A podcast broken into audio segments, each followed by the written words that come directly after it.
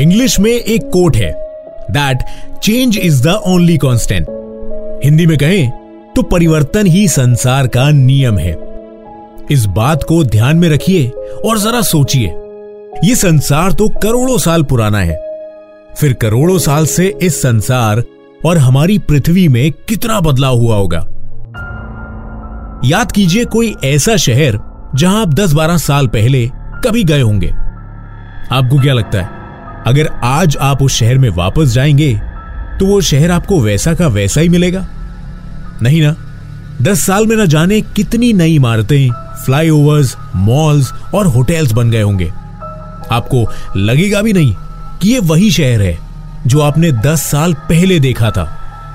जब आजकल के शहर दस साल में इतना बदल जाते हैं तो ऐसे शहर के बारे में जरा सोचिए जिसका इतिहास आठ हज़ार साल पुराना है।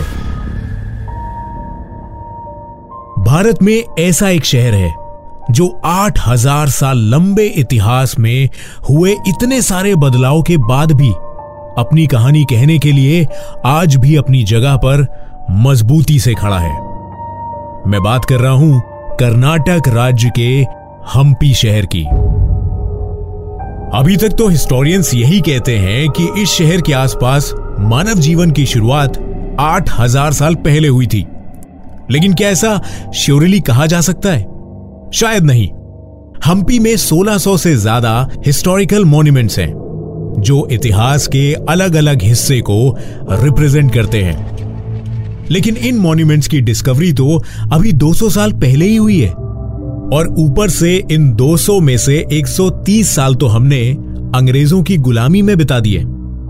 तो क्या सिर्फ़ 70 सालों में इन 8000 साल के इतिहास को पूरी तरह डिस्कवर करना पॉसिबल है? वो भी तब जब हमारी सरकार अपने ज़्यादातर रिसोर्सेज हमारी बड़ी पॉपुलेशन के इश्यूज़ से डील करने में खर्च कर रही है।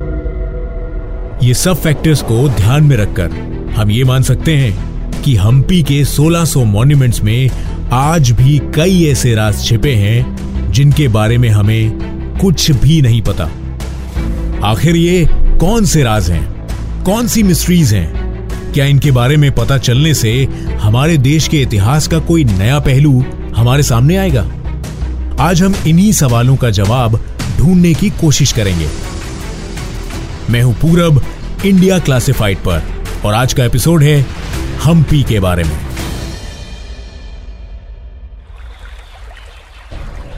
कर्नाटक राज्य के तुंगभद्रा नदी के तट के पास हम्पी नाम का एक प्राचीन शहर है। इसे पंपा क्षेत्र भी कहा जाता था, क्योंकि तुंगभद्रा नदी को उस समय में पंपा नदी के नाम से जाना जाता था। अगर आपने रामायण सुनी, देखी या पढ़ी है तो आपको राजा सुग्रीव की राजधानी किशकिंदा के बारे में तो पता ही होगा। दरअसल, आज जिसे हम हम्पी के नाम से जानते हैं, रामायण काल में वही जगह किशकिंधा के नाम से प्रसिद्ध थी। यहीं पर भगवान राम ने बाली का वध करके सुग्रीव को उनका राज्य दिलाया था। हिस्टोरिकल एविडेंस में हम्पी पर काम्पिल्य वंश के राजाओं के शासन का उल्लेख मिलता है। इसके बाद मध्यकाल में हम्पी विजयनगर साम्राज्य की दूसरी राजधानी के रूप में दिखाई देती है। विजयनगर साम्राज्य की हार के बाद आक्रमणकारी सल्तनतों ने हम्पी को बुरी तरह से लूटा। जिस वजह से यहाँ के सभी बड़े मॉन्यूमेंट्स और बिल्डिंग्स खंडहरों में तब्दील हो गए। इतना लंबा इतिहास होने की वजह से हम्पी में हिस्टोरिकल मॉन्यूमेंट्स की भरमार है। सोलहवीं शताब्दी में राजा कृष्णदेव राय के कहने पर यहाँ कोणार्क के सूर्य मंदिर से मिलता जुलता एक रथ बनाया गया था। भारत में मुगल शासन आने के बाद काफ़ी सालों तक हम्पी गुमनामी के अंधेरों में खोया रहा। लेकिन फिर सन 1802 में कोलिन मैकेजी ने हम्पी की खोज करके हम्पी की हिस्टोरिक लेगेसी को एक नई ज़िंदगी दे दी। हम्पी कोई छोटा गाँव नहीं है। 25 किलोमीटर के रेडियस में पूरे 1600 हिस्टोरिकल मॉन्यूमेंट से मिलकर बना एक ऐतिहासिक शहर है। इन मॉन्यूमेंट्स की हिस्टोरिकल इंपॉर्टेंस की वजह से ही इसे यूनेस्को ने वर्ल्ड हेरिटेज साइट घोषित किया है।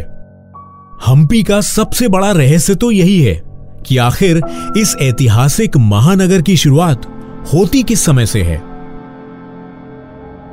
दस से पंद्रह हज़ार साल पुराने पेलियोलिथिक एरा के होमो एरेक्टिस इंसानों के होने का सबूत भी यहाँ मौजूद है।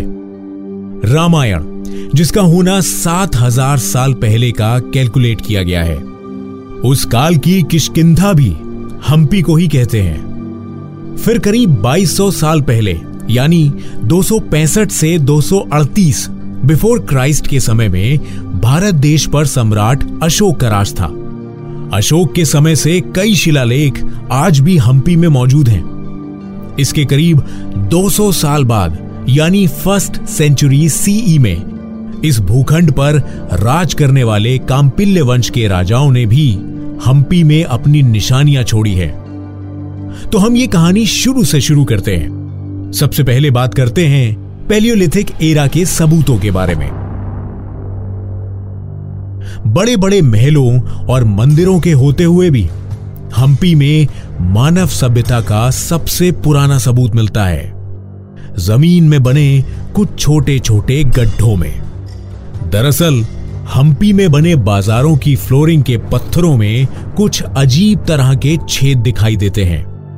ये बाज़ार खुले आसमान के नीचे बड़े बड़े वरांडों के साथ, शहर की संरचना के बीचों बीच बनाए गए हैं। आर्कियोलॉजिस्ट इन छेदों के शेप और साइज़ को आजकल ऑफ़िस और कार्स में बनाए जाने वाले कप होल्डर से कंपेयर करते हैं। लेकिन सवाल यह है कि इतने पुराने जमाने में कप होल्डर्स का क्या काम? और ऊपर से ये छेद किसी महल के कमरे में नहीं। बल्कि खुले बाजारों के स्ट्रक्चर्स के बीच दिखाई देते हैं। तो फिर ये किसी राजा के शराब या पानी के कप्स रखने के लिए तो उपयोग में नहीं आते थे। तो फिर बाज़ार के बीच ज़मीन में ऐसे छेद बनाने का क्या फ़ायदा? इन सवालों का जवाब हमें हम्पी में नहीं, बल्कि मध्य प्रदेश में स्थित भीम बेटका गुफाओं से मिलता है। करीब बीस हज़ार साल पहले पेलियोलिथिक एरा में इंसानों की दूसरी प्रजाति होमो एरेक्टिस ने भीम बेटका की गुफाओं में ही अपने घर बनाए थे। भीम बेटका की गुफाओं में भी वैसे ही छेद दिखाई देते हैं, जो हम्पी के बाजारों में है। आर्कियोलॉजिस्ट का कहना है कि भीम बेटका में बने छेद दरअसल मसाले कूटने के लिए इस्तेमाल होते थे। जी हाँ, इन गड्ढों में मसाले डालकर उन्हें किसी भारी चीज़ से कूटा जाता था। अब भीमबेटका में अगर इन गड्ढों का इस्तेमाल मसाले कूटने में होता था तो हम्पी के बाजारों में इन गड्ढों का होना कोई आश्चर्य की बात नहीं है। अब बाज़ार में तो मसाले बिकते ही होंगे, लेकिन इससे एक इंटरेस्टिंग सवाल मन में आता है। अगर इन गड्ढों की यूटिलिटी सेम है तो क्या इन गड्ढों के बनने का वक्त भी एक है? क्या हम्पी में भीमबेटका की तरह होमो एरेक्टस इंसानों ने अपने घर बनाए थे? अगर यह सच है तो क्या हम्पी की हिस्ट्री रामायण काल से भी पुरानी है? एक सवाल और है। दरअसल, ढाई लाख साल पहले से लेकर तो ग्यारह हज़ार साल पहले तक के पूरे समय को पेलियोलॉथिक एरा कहा जाता है। अगर हम्पी में मिले सबूत, पेलियोलिथिक एरा के हैं तो क्या ये आठ हज़ार सालों से भी पुराने होंगे? शायद लाखों साल पुराने। अब इन सवालों के सही जवाब तो हम्पी में मौजूद सारे 1600 मॉन्यूमेंट्स की पूरी आर्कियोलॉजिकल स्टडी होने के बाद ही मिल पाएँगे। लेकिन अगर इनमें से कोई भी स्ट्रक्चर पेलियोलिथिक एरा का है तो जरा सोचिए। उस जमाने के इंसानों की लाइफस्टाइल के बारे में हमें कितनी नई इंफॉर्मेशन मिल सकती है। लेकिन इसके लिए अभी हमें इंतज़ार करना होगा। यह तो हुई दस से पंद्रह हज़ार साल पहले की बात। अब हम्पी की टाइमलाइन में आगे बढ़ने से पहले ध्यान में रखना ज़रूरी है कि भारतीय सभ्यता में हमेशा से साउंड का बहुत ज़्यादा इंपॉर्टेंस रहा है। राइटिंग और प्रिंटिंग इक्विपमेंट्स का आविष्कार होने से सैकड़ों साल पहले ही भारत के लोगों ने स्मृति की परंपरा से अपना ज्ञान आगे बढ़ाने की तकनीक विकसित कर ली थी। इस परंपरा में अपने गुरु से मिले ज्ञान को याद करके, यानी अपनी स्मृति में बिठाकर उसे अप्लाई करने का रिवाज था। इसी वजह से भारत में साउंड और एकॉस्टिक टेक्निक्स का विकास भी प्री हिस्टोरिक एरा में ही हो चुका था। इसी का एक एग्ज़ाम्पल है सिक्सटीन सेंचुरी में बना हम्पी स्थित भगवान विठल का मंदिर और उसके म्यूजिकल पिलर्स भारत के कई मंदिरों में साउंड वेव्स का अलग अलग इस्तेमाल दिखाई देता है। लेकिन हम्पी का विठल मंदिर देश का एक लौता ऐसा मंदिर है, जहाँ अलग अलग म्यूजिकल नोट्स का ग्राफिकल रिप्रेजेंटेशन भी पत्थरों पर उकेरा हुआ दिखाई देता है। म्यूजिकल नोट्स और साउंड्स का ग्राफिकल रिप्रेजेंटेशन करने वाली इस टेक्निक को सिमेटिक्स कहा जाता है। और आज भी अगर आप सिमेटिक डिवाइस पर स्पेसिफिक म्यूज़िक नोट्स बजाकर उनका ग्राफ देखेंगे तो वो इस मंदिर में बने काइमोग्राफ जैसे ही दिखाई देंगे। पहली नज़र देखेंगे तो ये काइमोग्राफ्स आपको मंदिर की नक्काशी का हिस्सा लगेंगे। लेकिन किसी जानकार की आँख को पता चल जाएगा कि ये काइमोग्राफ्स ही हैं। दरअसल इस मंदिर के ज़्यादातर खंबे यानी स्तंभ, खोखले बनाए गए हैं। इसीलिए इन खंभों पर सही जगह चोट करने से आज भी आपको मन चाहा म्यूज़िक नोट, यानी स्वर सुनाई दे सकता है। इतना ही नहीं, आर्कियोलॉजिस्ट का कहना है कि अगर इन स्तंभों में से कुछ स्पेसिफिक नोट्स को हटाया जाए तो दूसरे नोट्स भी सुने जा सकते हैं। ऐसा मंदिर बनाने के लिए उस समय के आर्किटेक्ट्स को कंस्ट्रक्शन के साथ साउंड एकॉस्टिक्स की भी पूरी जानकारी होना ज़रूरी था। सोचिए, उस वक्त की कंस्ट्रक्शन टेक्नोलॉजी कितनी एडवांस होगी? जो उन लोगों ने संगीत स्वर निकालने वाले स्तंभों का निर्माण कर लिया। ताज्जुब की बात है ना? जो टेक्नोलॉजी हम आज के साइंस के साथ डेवलप नहीं कर पा रहे हैं, वो हमारे वंशजों ने हज़ारों साल पहले ही विकसित कर ली थी। यहाँ की साउंडस्केपिंग ने अंग्रेज़ों को भी इतना इम्प्रेस किया कि उन्होंने 1930 के दशक में इस मंदिर पर रिसर्च शुरू की। अपनी रिसर्च के लिए उन्होंने इस मंदिर का एक पिलर हटा दिया। साथ ही आगे रिसर्च के लिए एक सपोर्टिंग कॉलम को भी अपनी जगह से निकाल लिया। इस गलती की वजह से इस मंदिर के साउंड इफेक्ट्स का बैलेंस पहले जैसा नहीं रहा। लेकिन इतना होने के बाद भी इस मंदिर के अलग अलग हिस्सों में आज भी संगीत के सभी सात स्वर सुने जा सकते हैं। प्राचीन काल में भारत के लोग शरीर की पाँचों इंद्रियों का ज्ञान रखते थे।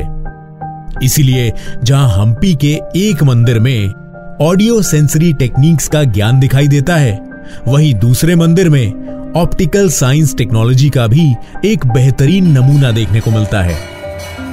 भगवान विरूपाक्ष के मंदिर में 800 से 1000 साल पहले की पिन होल इफ़ेक्ट नामक कॉन्सेप्ट का डेमोन्स्ट्रेशन दिखाई देता है। आज के साइंस की समझ के हिसाब से साइंटिस्ट ने पिन होल इफ़ेक्ट नाम का एक फिनोमेना ऑब्ज़र्व किया। पिन होल इफ़ेक्ट के मुताबिक किसी दीवार में एक साइंटिफिक डिस्टेंस पर छेद करके उसमें आँख लगाकर देखने पर आपको दीवार के इस तरफ़ की इमेज दिखाई देगी।